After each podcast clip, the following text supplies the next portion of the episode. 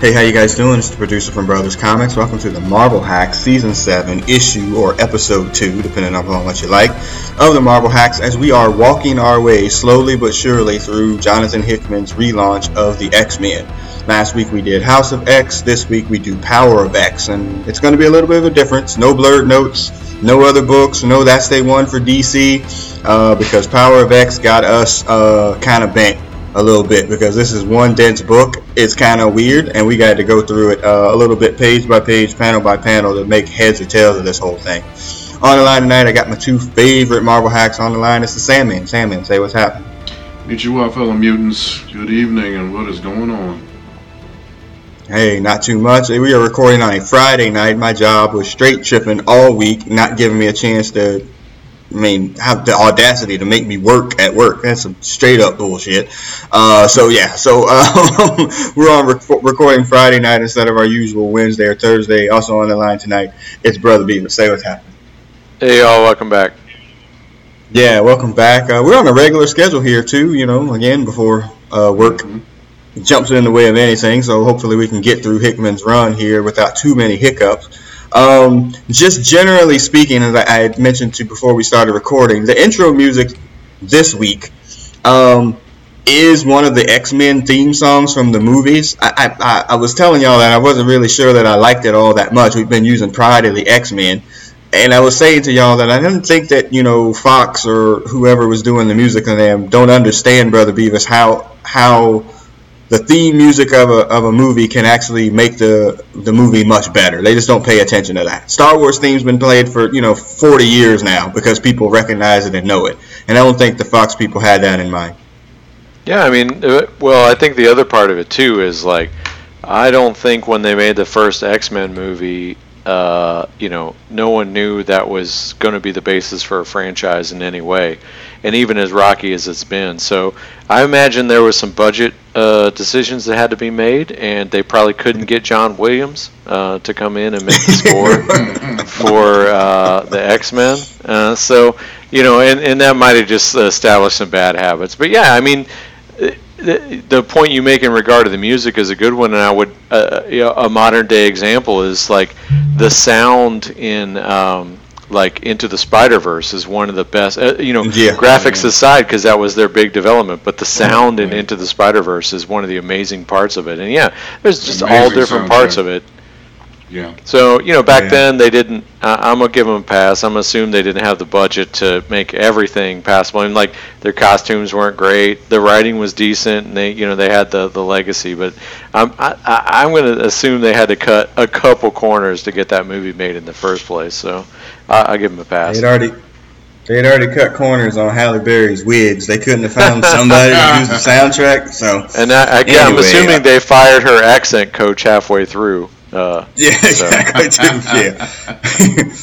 hey, could you come to the office and bring your playbook? Um, this ain't working out. All right. Um, also, uh, yeah, Sandman. You know, we were talking before, like how the Avengers theme music comes on when the, you know when there's about to be a battle or whatever, and it's just a, an absolute hype moment. Again, I'm telling the story and I'm getting goosebumps just thinking about the Avengers theme music. You said you bought it, right? Yeah, I bought. I buy a lot of. Uh, scores and uh, music for uh, stuff I like, and the Avengers is one of the very first ones I liked uh, that I, I, you know, when you could start buying stuff on Apple and stuff like that. So, yeah, man, that that theme is epic. I mean, obviously, the being the number one movie in the history of man kind of uh, helped promote that theme. And so, yeah, I mean, it's totally epic and. Uh, uh, yeah, the Avengers, like the first Spider-Man theme for uh, um, the Tobey Maguire movies, that one actually too bad either. It wasn't. Mm-hmm. It's not on this level, but it, that shows you how uh, a good theme can um, be memorable, you know, and just propel yeah. a movie.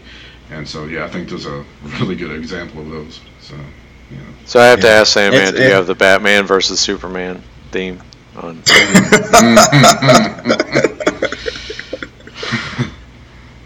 yeah. No comment. Yeah. No comment. yeah. What do you want me no. to say?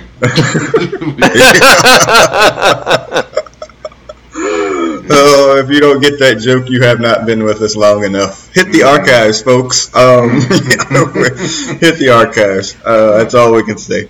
All right. All right. So yeah, so the re- recap from last week, we really enjoyed House of X. Uh, it was different. It was new. Very it different. was fresh. It was a very fresh take on the mutants that we've grown up reading and loving for a bunch of time, and pretty much cleanse the palate of all the crap that we have seen over the last, you know, at least three to four years we've been doing this podcast, and maybe even longer than that. And so this relaunch is going to be every other week with this House of X, Power of X, and so Power of X.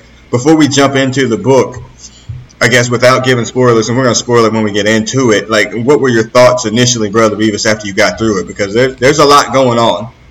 Yeah, I think the one thing is it's it's it's markedly different from House of X in that you know Mhm. that was a story in a certain time that that has a beginning and an end. And this one is telling sort of an amalgam of stories over time. It's much kind of harder to get a feel for. And whereas I you know I didn't necessarily have to reread House of X to get it, I I had to go back through Powers of X to try and start to make sense of it. So um, uh, going in, it's like you know why are there two books? You know, is it just are they telling a story that's interweaved through the two?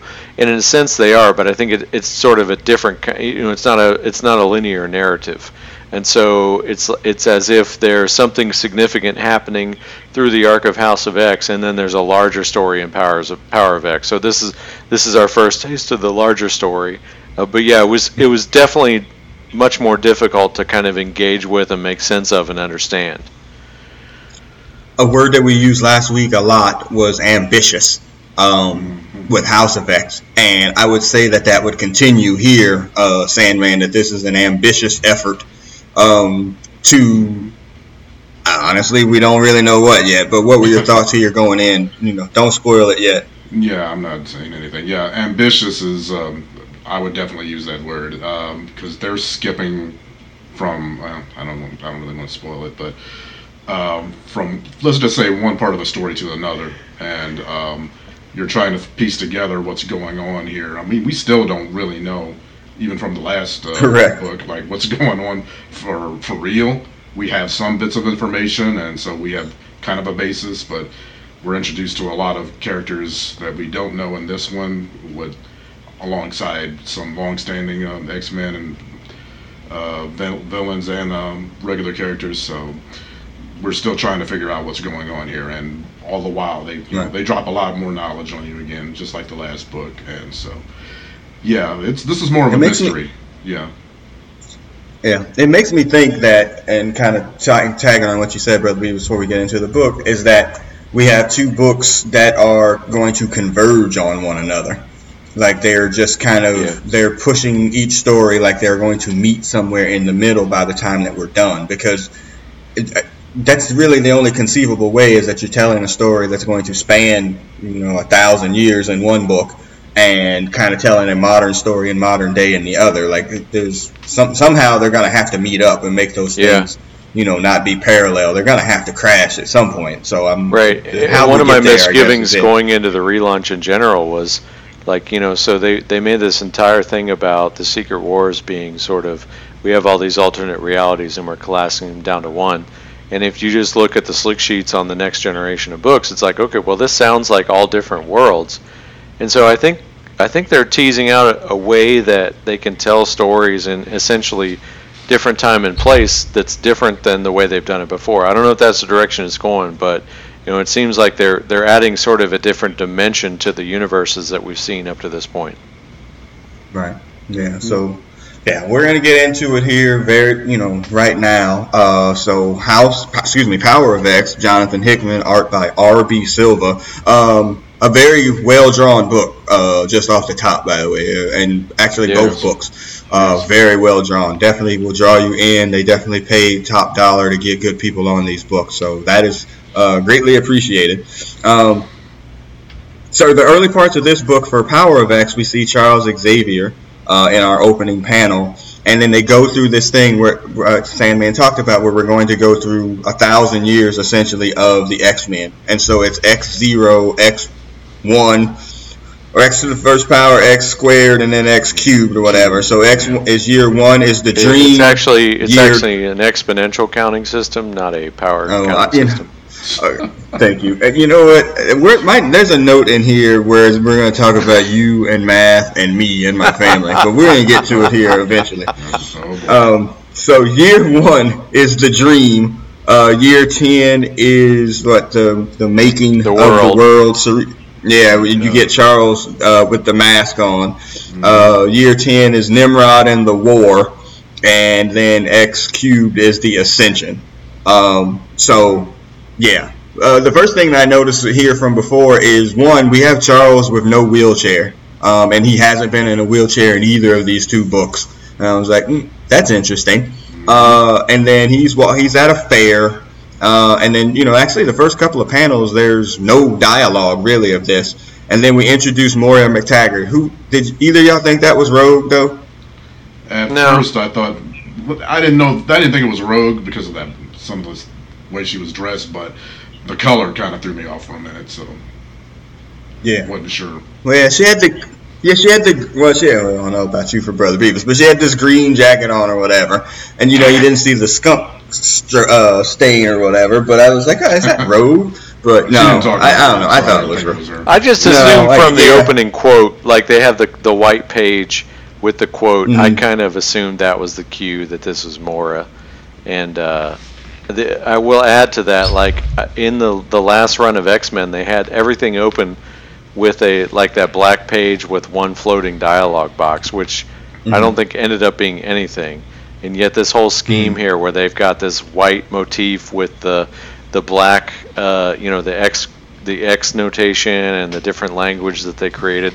I mean, it's I appreciate that they've got this sort of uh, this motif of where they provide you other information that's consistent throughout Yeah. the story and meaningful. So Well, and you know, one of our major complaints about modern comics is that there is no thought boxes, no dialogue boxes, no plot boxes or whatever. It's just like, you know, hey, this is all going on, accept it and shut up and take it. And so at least, especially these two books have been, you know, quite full of um, explanations of what the hell is going on, or at least partial explanations. So they're at the fair. They're both discussing what they enjoy. You know, and first off, I don't know how they went to a fair. and Nobody said, "Well, the only reason I'm here is for funnel cakes," because that's the only fucking reason I go to a damn fair. um, and so Moira gives this line. It's like, you know, a fair is just a distraction from what's really going on, or for people that need a distraction. And then Charles is really enjoying the fair, you know, without a funnel cake. And Moira notices how happy he is, you know, and she tells him, you know, she walked up to, you know, she's gone through the midway and seen all these types of things, and she stops and makes this explanation. Now, this is where I start to get confused. I also have a side brother topic here too. Does anybody, well, not anybody, do either of you two remember when our um, former middle school used to have the fair every year at the school? yeah. You Oh, y'all yeah, yep. Yes, I do. Okay, yep. Then they had to stop doing it because people couldn't behave. I'm using the word people because I can't use the word I want to use right now. and um, We know, we know the word. And, um, yeah. yeah, um, and but the funny thing is, the last time they had a fair, this is you talk about a brother Beavis making lemon cake being white. Uh, the whitest thing I may have possibly ever done. Okay, so I went to one of the Midway Fair games and I won whatever. I don't know what the hell I, what game it was because I'm not good at any of that stuff. I won the game, and I, what I picked up was a Def Leppard mirror. Um, you know. It's like, oh yeah, I'm definitely taking this back to the house. Uh, I may or may not have gotten clowned on the way the way home for that. But anyway, all right. So yeah. Wow. Uh, so yeah. So she says the three people at the fair, or the three things at the fair. Uh, the magician is somebody. It's a girl who has one foot in two different worlds, or a foot in both two worlds. The tower, uh, which is the monolith of ascension, and then the devil or the red god, and he's the last of a dying religion, which I'm assuming is Nightcrawler. So let's. Who do y'all think the magician is, Brother Beavis? So at this point, like obviously it looks like Illyana, um, but at this point, like I mean, there's so many cues that this isn't really real that I don't know what to believe, and I think they get into it much later. But yeah, but it, she's got the sword, um, you know, she's got the pointed ears, uh, but but she's also phasing through a wall, which seems like Kitty. So yeah, it's just Yep. yeah, uh, not ready to commit at this point. Okay. The tower, the monolith Yeah, no- of ascension. I got nothing. don't I got that is. nothing, yeah. Yeah, I have no idea. Yeah, I have nothing on that one. I'm like, um, okay. And then the devil, that's obviously Nightcrawler and playing off his um. Well, it may be Religious Azazel. path. It may be a, it may be Azazel. Oh, oh, okay. They, yeah, good call. Okay, Yeah. yeah, I didn't even think about that. Yep. Yeah. Okay. About what? He might be. A, he said his might could be Azazel. Yeah, I thought about red. that too because he's red, right? Exactly. hmm Yeah. Okay. But you know, but Azazel. I mean, and correct me if I'm wrong. I don't know that Azazel had any um like religious stuff. You know, I whereas don't- Nightcrawler we know does.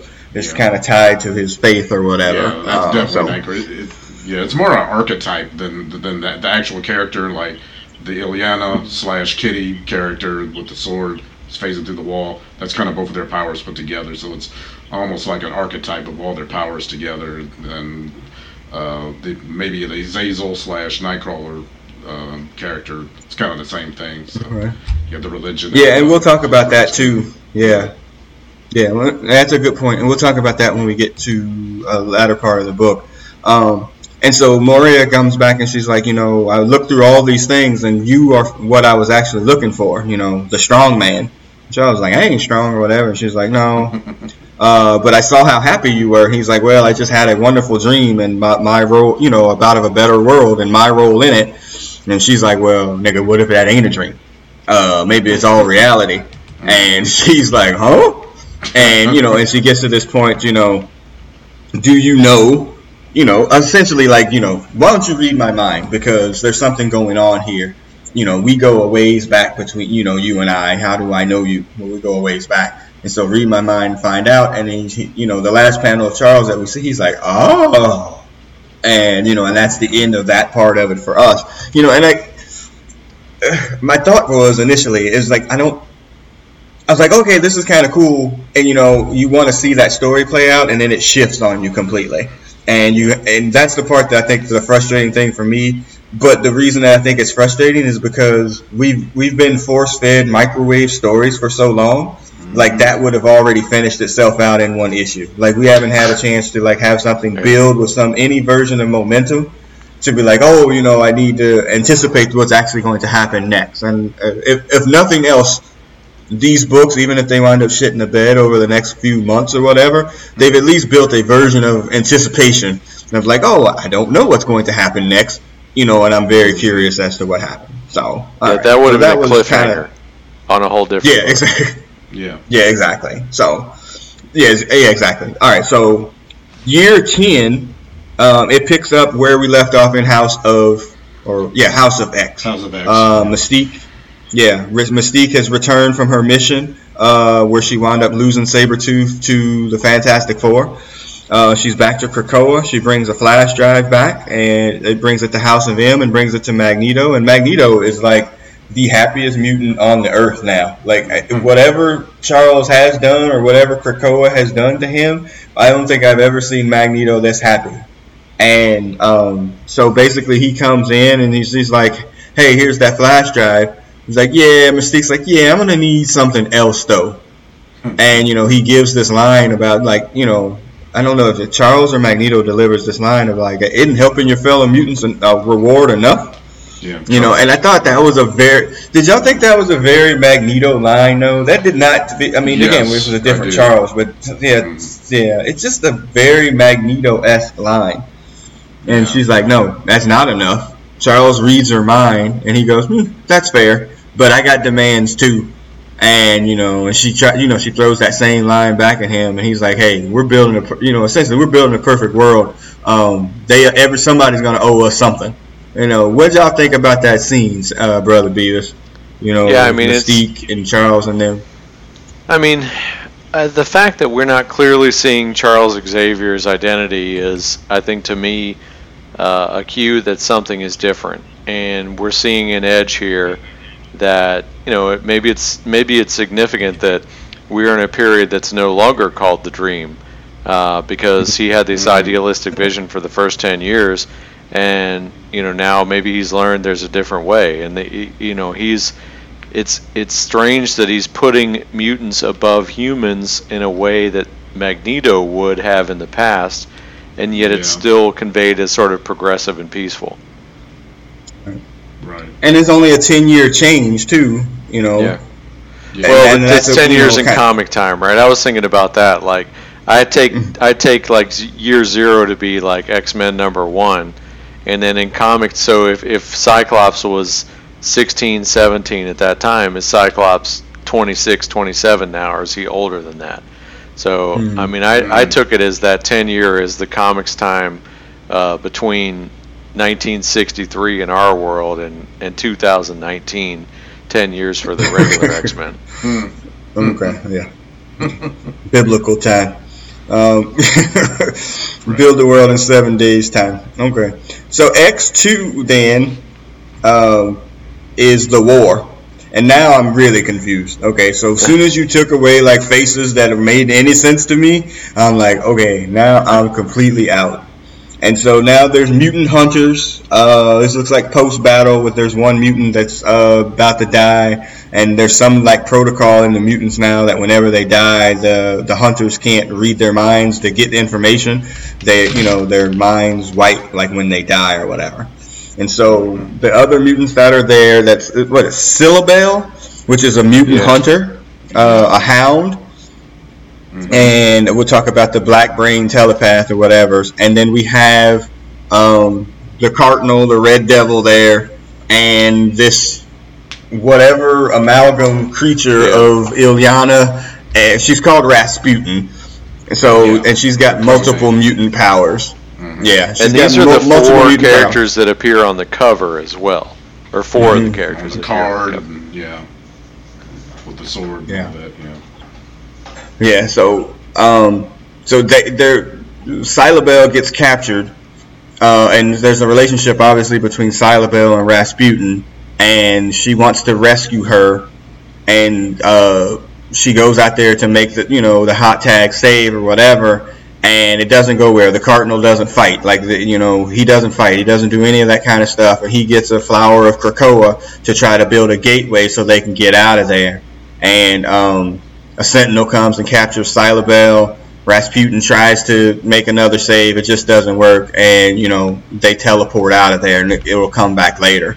You know, kind of what were you thinking about this scene, brother Beavis? You know, it's Well- uh, there's a lot going on here.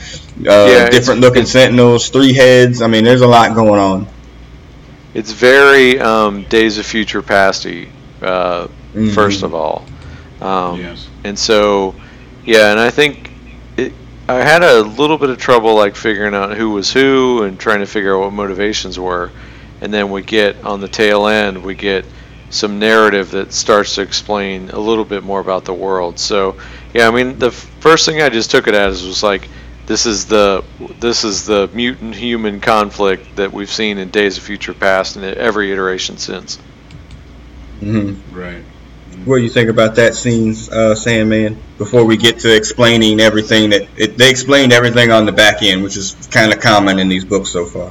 Yeah, it just when you're you're kind of brought in, you're trying to you're kind of struggling to understand exactly what's going on outside of the like Viva said. This is very um, Days of Future Past ish, and um, we clearly there's some kind of faction of the Sentinels that looks like they've taken over humanity, period, or joined with humanity from what they they call it the man. What is it? The man. Um, something ascendancy or some crap like that or uh, and so Yeah. it's and there've been they're like what they're mutants and they're they're not mutants they're um, hounds they're uh, there was so much information I was Yeah. kind of struggling to Yeah. kind of stay up on Yeah. who was what and you know and but they're basically th th these are the mutants and these are the sentinels basically and they're trying to capture them as always and so yeah Well, and- something.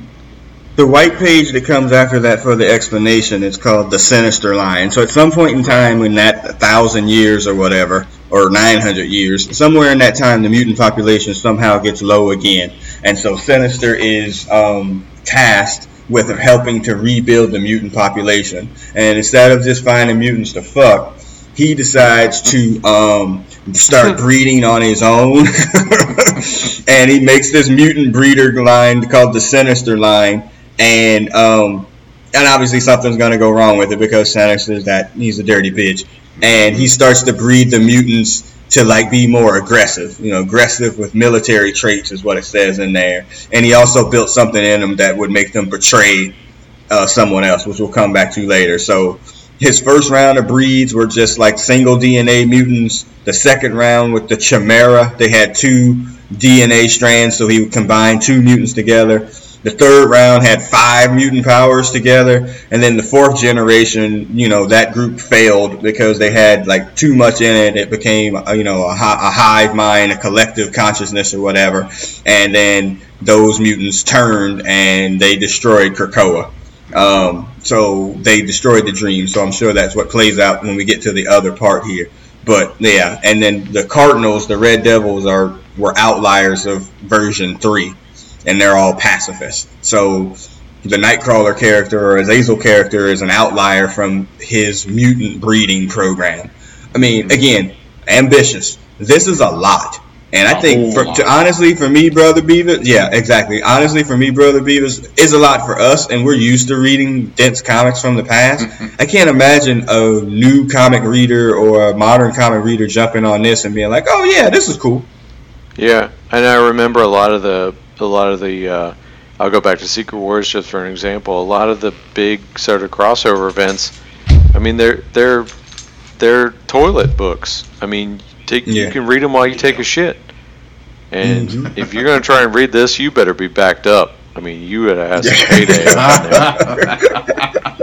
but I do like the fact that, you know, rather than trying to sort of make sense of it or allude to it, that they give you like a sort of a cutout and they go yeah. a little bit more detailed. But at the same time, it's still a narrative. It's not like there's an encyclopedia stuck in there. It's still told in the yeah. in the kind of context of the story. Yeah, exactly. Yeah, mm-hmm. and again, and I, and I think I mentioned to y'all like in the course of reading this, or at least after reading House of X, I was like, you know what? I was out of the comic book game when Hickman became really popular, and I think I kind of started getting back into it around the time of Secret Wars uh, three, when he which he had wrote, and I didn't read that you know that version of the Avengers, and, and that, we've talked about this on a different podcast before, like when the Avengers movie came out or before the Avengers movie came out, like they the Avengers comic book, like shit, everybody was a fucking Avenger. Like it was just ridiculous. New yes. Avengers, Dark Avengers. That was it was just you know the name had Secret Avengers. Yeah, it had just become like it, it just didn't mean anything. And so you know, I wasn't reading the book, and so I was like, you know what? People talk about his run on the Avengers or whatever as this is this some magical thing. I was like, you know what? Let me go back and read it because really my most familiarities with him was with Secret Wars three, and I wasn't impressed. So I've, I've been starting to read his Avengers run or whatever, and let me tell you something, man. Five or six issues in, however far I'm in, like I get why people was on his nuts so hard. Uh, it's a good book it's also very much like this. There's a whole lot going on, and you can't read that shit um, like with an inch of possible sleepiness in your mind because you will miss something and you're not going to catch it back and you're going to be completely confused. And so I think this is very much like that is that he's writing something like, look, you you guys asked for a book that had meaning and purpose to it. Well, I'm giving it to you, so pay close attention. And that's kind of where we are. Um, hmm. So, yeah, I, I I, I, I don't fully understand it. I'm sure some of it will get fully explained later on or more explained, but yeah, it, it gets confusing at this point. And we haven't even gotten to year like what a thousand or whatever. Um, it gets really confusing. Um, so yeah, and then Sinister is killed after the betrayal. Sinister is actually killed by the man-machine supremacy, uh, killed publicly. And I yeah, and I think that is Nimrod. Uh, so it's yeah, him. all right. yeah. Yep. So we're still in year 100, the Tower of Nimrod. Uh, Nimrod looks like he's sitting on the Iron Throne, by the way, when they actually show him. Um, uh, and he's got his his handmaiden is Omega, and then they bring Cylobel there, the the hunters that came there, and then they're trying to basically figure out why were those mutants at what I think it was the Nexus where they were captured or whatever? What did they do? Why were y'all at the Nexus? How did they get past the security protocols and all this? And Cylobel is the new mutant hounds have these black brains or whatever that will help them not uh, be resistant to you know uh, people trying to read their minds or do these things. And so they're coming up with this plan essentially to try to figure out, you know, how to um, how to figure out what she knows or how she knows it or when she knew it or whatever. And they come up with this program where they're going to like to what is it bathe her? And my note Yeah. here says, uh, hey, bath. and my note here says. Yeah, my note here says, "Brother Beavis, you want to tell any of your bath stories at my house?" I was just the the first contest bathe her and bring her to me, but uh, yeah, yeah. That this is this is the divide between East and West Dayton. The kind of prevalence of baths for adults. Yeah. like, how do you turn the shower on? Yeah, you don't. what? what? exactly. Yeah. So? Omega is bad. Omega was in the first. She was in House of X. She's the Sentinel that's attached to that uh, space station around the sun. Oh, okay. That's right. Yeah, yeah, yeah. I forgot Okay. that. That's right. I did not draw that conclusion. Okay. Yeah. Cool. Yeah. Well, and so and that's that's where like you know that story was teasing like the eventuality of the, you know, humanity uh, embraces uh, machines and technology to fight the mutants, but then ultimately gets like uh, kind of subsumed. Like the the ultimate conflict becomes mutants versus computers, and and man kind of gets dealt out. And at least here, the humans are subservient to Nimrod and and Omega. Yeah. Mm. And Nimrod's plan is to go full Brainiac, essentially, because he's going to take all of this data from all the mutants that he gathers and essentially, like, you know, boil it into the, put it into the blender and, you know, make this one whole consciousness that he can, you know, kind of have for himself. And, I mean, it's straight up Brainiac stuff.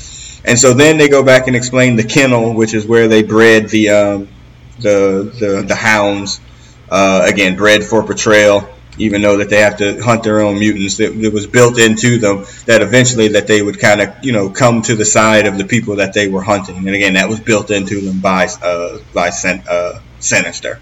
Um, so I mean, it's there's a lot going on There's here. a ton Um, of stuff. There's just a lot. A lot of history. Yeah, it's just a lot a lot. Yeah.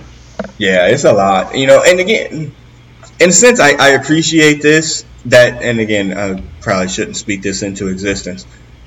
I appreciate the fact that they're telling me what happens in like three or four paragraphs, as opposed to making, and this month, the kennel by freaking whoever and whoever for three or 4 Mhm. months to make an extra book to try to tie the story together. Like, I Yeah. appreciate not doing that Yeah. because that Right. that's modern comics. Yeah. Like, yeah. Oh, you want to know about the? Yeah, you want to know about the kennel? Pick up this mini series by such and such and such and such and learn more. Like I didn't need all of that. You could explain it on a, on a fucking splash page. Um, so back on Krakoa, um, this is gets confusing too. Uh, the cardinal has to explain why he ran like a bitch. Uh, he's like, I'm not made for violence. Uh, and then Rasputin is like, yeah, He's like, you s- I don't want to unleash my typical strength on on on the rest of the world.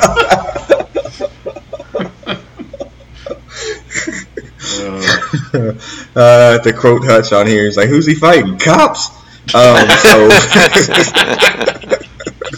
like, you know, they only beat up police officers. All right, so um, If he has four So rounds, yeah, exactly. For taking forever too. Good lord. So once he gets, once they get back to Krakoa, they are greeted by a group of mutants. Uh, alright, okay. So Wolverine is there. We know that one. Uh, Magneto, but now he's in green, and I, I don't know why, but he's got a green outfit on. There's some dude in the back that I have no idea who it is, is that and then the other one I think is Group. with, who? With X X O L. How do you say it? Xorn. Uh, Z- yeah. Xorn. Oh, Maybe Xorn. Um, yeah. I don't know. Maybe I mean, the Yeah, helmet maybe. is the helmet is reminiscent of Xorn, but Xorn was an alternate identity of Magneto, so Yeah. was the way it played out. too. But that was the only thing I could think of. yeah. That's not. That's Uh, not and Groot, then- is it? Yeah. I, I I wrote it down as Groot question mark. It could Yeah. be. Um, Or it could just Yeah, be I a don't know. random Not a mutant, mut- We don't know. Groot's not a mutant, but he's not a mutant. Mhm. Um, so, and he, that means he wouldn't be able to be on Krakoa based on what we knew before. Well, I guess he could go if a mutant brought him. That's true. Uh, I, I yeah, I was like, who in the world is that? Um, so, well, I whatever mean, they did, Magneto they as did fine. green would would suggest some confluence with Polaris at some point. That's always been her signature color, Hmm. and obviously they're related. So, I mean, that could be it. But Yeah. yeah. Okay. Uh, I don't know. Um, so yeah. But whatever they did at the Nexus, they were successful. They probably got another flash drive. I don't know what flash drives look like hundred years from now, but they got the flash drive too, and they have been successful. And then now you're like, okay, so we got three or two parallel stories essentially, where there was a mission. They needed to get something from somebody, someplace. They were successful on that mission and had to bring it back to Krakoa in two different timelines. And so this next timeline, when we get to the last section there, doesn't really deal with that, but it kind of does. Um, and so a thousand years from now, or ten thousand years from no, excuse me, uh, what is this X three? So what's that? yeah, A thousand. thousand. So Extreme. one thousand. One thousand. Yeah. So the yeah. no, I'm sorry. I forgot. I skipped over that. And then they talk about the surviving mutants in this thing. There's about ten thousand of them left. Uh, and they are both parts of in parts of the Shi'ar Empire. Shi'ar Like Empire. one of them's uh, on, on the On- on Benevolence, uh, eight thousand of them. Yeah, and then about two thousand of them are like warriors on Chandilar. And I'm like, oh, okay. I mean, I, brother Beavis, I'm like, okay, so now the Shi'ar involved in this too. Like, I, I, I mean, every string that you could pull is being pulled into this. yeah. And they Mhm. teased this with some of the reveals for the series that follow. Um, and to my knowledge, the X Men really haven't meaningfully dipped into a lot of their cosmic adventures um, that Mhm. were really Mhm. kind of a staple in the run through the 80s. Yeah. Big time. Yeah, they've definitely been earthbound, you know, in the last few years for sure. Um, Yeah. remember we were at X Men. What was that X Men Gold where the women went to prison? Like on some bullshit. Remember that? It's Yeah. oh my god, awful, Yeah. Just awful. And so yeah, and so there's talk there too about um, there's six mutants that are uh, like essentially super soldiers that working with the Imperial Guard for the Shi'ar For the Shi'ar and then there's also stock. mutants that they're using yeah for warrior stock uh yeah i mean so the breeding of the mutants continues um yeah okay Mhm. year 1000 um Nimrod the Great, and now he's go- he's gone full freaking uh, Brainiac at this point because he's just a little freaking um he's just a little machine, Yeah. and then you have this little bald lady. I think it's a lady, but I'm not all I together was dude, sure. I think yeah, whatever. I assumed Okay, it's Xavier. Yeah, I did too. Some version of him, right? Somewhat. Mm. Yeah. maybe. Um, yeah, I I don't know. And they're just talking about like he was successful in his Brainiac program of like boiling everybody down to the consciousness of Right. whatever, and he was He successful. was on. He was like a mole. He was a mole for the mutants on the man machine side. Mhm. Yeah, and he he was able to do it. And so now, like like most missions that are accomplished, this is like okay, so now what? Basically, Yeah. like I this is what I my, this was my purpose. I did my purpose, and now I don't know really what my purpose of to do is because I was successful in my mission, and you know I, I don't know. But their their biggest accomplishment, uh, however, is the fact that they've captured like whatever humans are left, they've captured them in an area that is called the preserve. And you know it's essentially like keeping them like old dinosaur bones i think is the throwback line to it. And you know essentially like well you know we keep them here to make sure that you know we never fall under their particular rule again you know and they cut into the to the preserve which is like this big yellow globe or whatever and it looks like uh, essentially adam and eve are inside there um, and like a version of whatever of earthly or manly paradise would be and that's pretty much the end of the issue. So the thousand years only gets like a couple of pages, as the other ones take up the majority of the book, and you know that's kind of cut, you know, in roll credits. You know, Mhm. it's like okay. I, I told y'all like I snuck out at, from work and went to the local comic book store, got the book, came back, started thumbing through it. I was like, man, this is interesting. Then work started tripping, and I couldn't read it at all. And I didn't get a chance to start to read it again really until last night. And then I read it again this morning, and I'm just like, okay. I still don't know what I got. I have no idea. Like for the most part, like I, for the most part, like I don't know what's happening, but it's not. A, I don't know what's happening in a bad way. It's just that I don't know what's happening. So, Right. yeah, kind of around the room. Sandman, like, what was your thought overall? Besides confusion. yeah, confusion is definitely in there, but um, it's based kind of what, uh, continue what you said. Yeah, like I am still intrigued, and I'm very interested in, in uh, the style of storytelling they're doing because they they are dropping a lot of uh, of um, information, but I do kind of like appreciate like the like the updates they do with the paragraphs and stuff. So you brings you up to speed, and um, I, I I don't know why I like it. I just like that style, and um, and so I'm, um, yeah, I don't know what's going on, but I am still intrigued to find out. And if this has a, I was thinking earlier when we were talking about it, I think this has a pretty epic feel of like, uh, there's a, over a thousand years of history going on here and stuff. So I hope they can, it doesn't descend into minutia and, and just craziness like comics have done and just, we've seen it before, you know, just books will just kind of just spin off into whatever. And then you're like, wow, that was a really,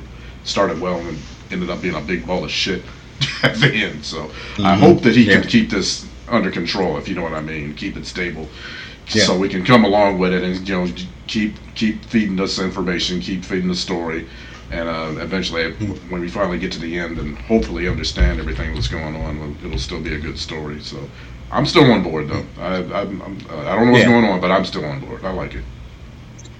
Brother Beavis, it seems like we're going to get this time travel story at some point in time. Like it just, it's inevitable that you can't have something that's a thousand years in the future and then still telling a story that's in the present day that are connected together. At some point, somebody's got to meet. It's just inevitable. And Yeah. time travel gets goofy. Um, it just gets goofy. And so that part worries me a little bit. So, kind of, what are you thinking two issues into this uh, 12 issue run, I guess? Right. So for this one, like I, I kind of look at the beginning with this almost dreamy sequence of Charles Xavier first kind of uh, developing the dream, and the very end. Um, and what I think is going on is is almost like a Matrix situation. Like they've they've distilled the mutants into their digital equivalents, and there is Mm. this they've there is this artificial world that exists essentially across time. Now, and and when we've looked at some of the other books that are almost like it, it's a new world, it's a different world. It may just be that it's a world within this sort of digital representation, but how that how that bridges the different time gaps and how the story that appears to be playing out in the uh, X1 um, modern day story, how that bridges over to this futuristic timeline, and whether that does re- get reconciled, I don't know. But that's that's sort of what I I took. Uh, I mean, this is just pure conjecture, but that was my perspective. Was rather than alternate universe or different worlds or stuff, that it was actually they've they've created this digital reality in which the mutants exist because they've all been reduced over time um, and their essence has been stored but you know again if that's true then what is the challenge and, and why does it still Yeah. exist and what is everybody doing i have no idea Yeah, and we brought up Okay. this kind of matrix like thought process, you know, from the first one.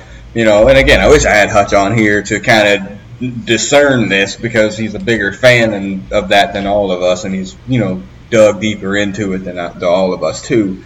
And mm-hmm. but that was a part of it too when I saw them being you know kind of born and this come to me my X Men this idea that they created this you know the machines this was the way for the machines to win. So the you know make you think that you do have independence while we still control your every move. Like that's a story that really hasn't been told through the x-men before. And it would be interesting but it also leads to a okay well you know which is part of the reason why the other uh, matrix movies suck. Like what happens when you wake up to humans? Because Yeah. once you've done that and you have the final battle then what? Because if you, you all if you, can do is throw a rave yeah. Tonight, We dance with a lot of drums. yeah, yeah, yeah, and you know, and it becomes like so. Once you've created, once you've defeated the collective consciousness, then that's it. You know, there's nothing for you nothing for you to come back from from that. There isn't, and that's it. You know, and you know, it, yeah. I, so I, mm-hmm. My note says, "Man, this feels like the Matrix." Um, so like I, I, I see where this, I see like we're kind of thinking on the same thing, and I don't want to, you know, I, I don't know. I that makes me nervous because obviously the Matrix didn't end well. Um, so uh, like I don't know. Yeah, it is, and so I don't know where that goes from here. But um, yeah, like two issues in, I, I, mean, I'm in. I mean, I'm definitely anticipating the book next week for sure. Uh, I think now once you've laid a little bit of groundwork here, which they've done a lot of, then you can start to tell more of a specific story because now you're not world building. And I don't know how much world building he was planning on doing here. Like mm-hmm. to me, it would seem that you built a lot of world here in these two issues, and now you can start to drill down into the story. But again, you know, there's still five issues of each book left. Um, yeah, and these aren't really short books either. You know, there, yeah. yeah. there's a lot going. There's a lot in there. So it's not. You know, I, I don't know. I, I don't know. So uh, around the room, thumbs up, thumbs down, thumbs in the middle. Let's just go with this issue, not to combine the two of them. So thumbs up, thumbs down, thumbs in the middle. Uh, Sandman. I'm gonna go. Uh, I was gonna say thumbs up definitely at first. I'll probably go thumbs in the middle. I, I mean, I do like this, like I said before, but um, com- compared to the first book, the first book really kind of wowed me. I still have that feeling, but this is more in the middle for me. If I have to be honest with myself, I mean, I like where they're going still. I'm still on board, but uh, this is um, more midway for me. So. Yeah. Wow. Okay. Brother Beavis, thumbs up, thumbs down, thumbs in the middle. Yeah, I definitely hear what you're saying, Sandman, because I think the first one was, uh, you know, not explosive by any means, but it was more of sort of a blockbustery experience. And yeah. this one is a little, it's different. But, uh, you know, for as many times as we've decried the simplicity of modern comics and and the ease with which they're read and the, the and the limited content that we're actually presented, I have to say thumbs up. Otherwise, I, I, I would be a hypocrite. I mean, Mm-hmm. I, it doesn't have the same punch as the first one for sure, but it's got uh, an incredible amount of content and it's spinning stuff out and it's not just confusing. I mean, we've seen so many things. It's like I'm going to show you a bunch of stuff that's not going to make sense, and it, nothing is really mm-hmm. clear. But they're giving us stuff to to hang on to, and I think it's it's almost like uh, telling the first an extension of the first story in, in sort of a different direction in a different dimension. So just from the perspective of we've asked for substance and we've asked for you know something that's worth reading and, and something that's worth rereading i gotta go thumbs up. Mm. yeah. I agree. Yeah i'm more thumbs i'm more thumbs in the middle only because i didn't really know what the hell i was reading and until I kind of get a better sense of it. Now again, that's not making necessarily making it a bad thing, because I definitely wouldn't uh, call this a bad comic book, like not in the least. It's no, just like it's I don't bad. know what's fully going on, and until I do, I'm like holding reserve and judgment or whatever. It's like, oh, okay, like now when I can put like puzzle, you know, pieces of that puzzle together, I'm like, oh, okay, now I get this or whatever. And I'm, and, I, and again, just using that Avengers um, blueprint or whatever as I'm just getting through that first story arc there. You know, there's a lot going on in that with, you know, uh, the Avengers, the Illuminati, the this freaking invasion of, you know, of Earth and freaking worlds collide. There's a whole lot going on in like six issues, and as I'm getting through like the first story arc, stuff that I didn't really understand in the first couple of issues gets explained in the last like you know in the last issue of the first story arc. And it's like, oh, I get it. You know, so while you're, I, you know, it's kind of one of those things while you're in the middle of it, you don't really know what's going on, but you know, you like a book, you know, you're like pushing through, like I don't know why they did that, but then by the end of it, you're like, oh, you know, the freaking butler did it, you know, with the candlestick, got it, you know, hmm. so okay, so that's what I'm kind of waiting for, and you were just kind of in the middle. And like I said, I think we've definitely been somewhat damaged by modern comics where we just don't get like this kind of um mystery and intrigue and Exactly. whatever. And I This mean, think about it like this: short. I'm, I'm Yeah, was think about it like say this: short. Go ahead. dude. Yeah, I was just going to say this is very much like the old school type of uh, storytelling where they're um, putting in the teasers. You know, they, with Charles Mhm. Xavier and Moira at the beginning, and they um, just give you a little bit, and then they don't go back to it. So you know they're going to come back to it um, another book. You know, eventually. So Mm-hmm. and modern comics they haven't been doing that a lot. You know, um, this is definitely more of an old school approach. Yeah, and think about this. Like, think of we're two issues in. We've read what, probably 50 pages of comic book here. Probably a little bit more than that. hmm Short of um, Rasputin's battle with some Sentinel-like robots or whatever and hunters, and the Fantastic Four fighting against Sabretooth. That's the only boom bam biff we've seen in 50 pages of comic books. That's it. Yeah, Like, you literally harder. could reduce it. You could literally reduce it to four pages of fighting, and the rest of it has been all world building and plot and dialogue. yeah. That's not modern comics, no. like in at all. No. So yeah, like I get that part, and it's appreciated for sure, especially at the prices. So yeah, I'm Yeah. I'm down. So okay, all right. So that wraps up Power of X. I didn't even get to my math jokes, brother Beavis. I'm gonna leave it for another time, man. Maybe Because I got best. some. Yeah, that's not good. Uh, so yeah, so uh, remember you're able to find this podcast on SoundCloud, iTunes, Stitcher, Google Play, rate, review, subscribe. Um, Brothers Comics News. Hutch is in uh, Indianapolis at GenCon, uh, getting his nerd on hard. Uh, been trying to post pictures to Twitter, so if you want to, I mean, you won't see Hutch, but you'll see at least what he's doing over there. Uh, so you can check that out. Uh, Dragon Con at the end of the month in Atlanta. Like I said, I don't know who's going to be there. Probably Hutch. Um, but yeah, for Dragon Con in uh, at the end of the la- was that Labor Day weekend in Atlanta, and then uh, hopefully Baltimore Comic Con uh, with Brother Beavis here in October.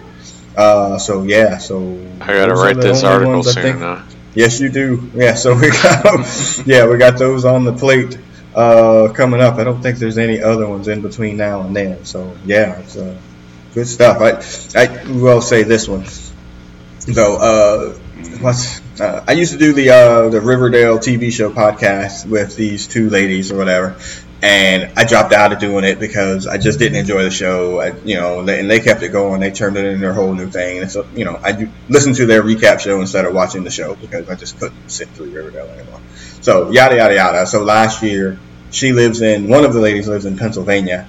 And she's like, hey, there's this Comic Con or whatever, like Keystone Comic Con or something in Philadelphia or whatever. So I was thinking about going or whatever, blah blah blah. So it's like, oh, you know, all right. Um, I was like, hey, you know, you can go for Brothers Comics. I was like, I'll apply for a press pass. You know, maybe you'll get it or whatever. She's like, oh, okay, cool. So I applied for it. I got it. She's like, oh my god, I got it. You know, I'm so happy. So I'm gonna take me and my kids, my husband. We're gonna go over there. I'm like, oh, okay, cool. Have fun or whatever. So this year's one's coming up again. It's probably sometime in October as well. And she's like, um, want to apply again for it? I'm like, sure, absolutely, apply for it. She hadn't heard if she got it back yet. But then the other day, they were like, hey, yeah, by the way, um, on Sunday, Tom Holland's going to be there. I'm like, oh, yeah, one day only. Tom Holland's to come to whatever Comic Con this thing is. And I'm like, ugh. like, Wow. dang, dang. Wow. Yeah, so I'm really excited for her if she actually gets it. She's like, uh, I'm really hoping that they do it now, and probably gonna go even if they don't pay for it. So uh, yeah, so hopefully uh, her name, her screen name is C. Talene. So hopefully C. Talene gets that. She should hear this week uh, if they're gonna get a chance to go. So right, yeah, that's it. But other than that, no other Brothers Comics business. Uh, you'll be able to find me, the San, uh, uh, the producer at uh, at Brothers Comics on what Facebook, Instagram, and Twitter. You can find Sandman at Sandman415 on Facebook and Twitter. Brother Readers in the Ether. And that's it, man. All right, so it's uh, wrap up time. X Men animated music is going to start to play us out. Brother Beavis it's lemon cake night, man. You know, it's, uh, it's time to time to jump in that lemon cake late at night. I gotta We go glaze it. on Fridays. I gotta Oh, go my glaze God. it lately. Gotta go glaze the cake. You know, Yeah, yeah. some people get baked on Friday. Some people bake on Friday. Just saying. Wow.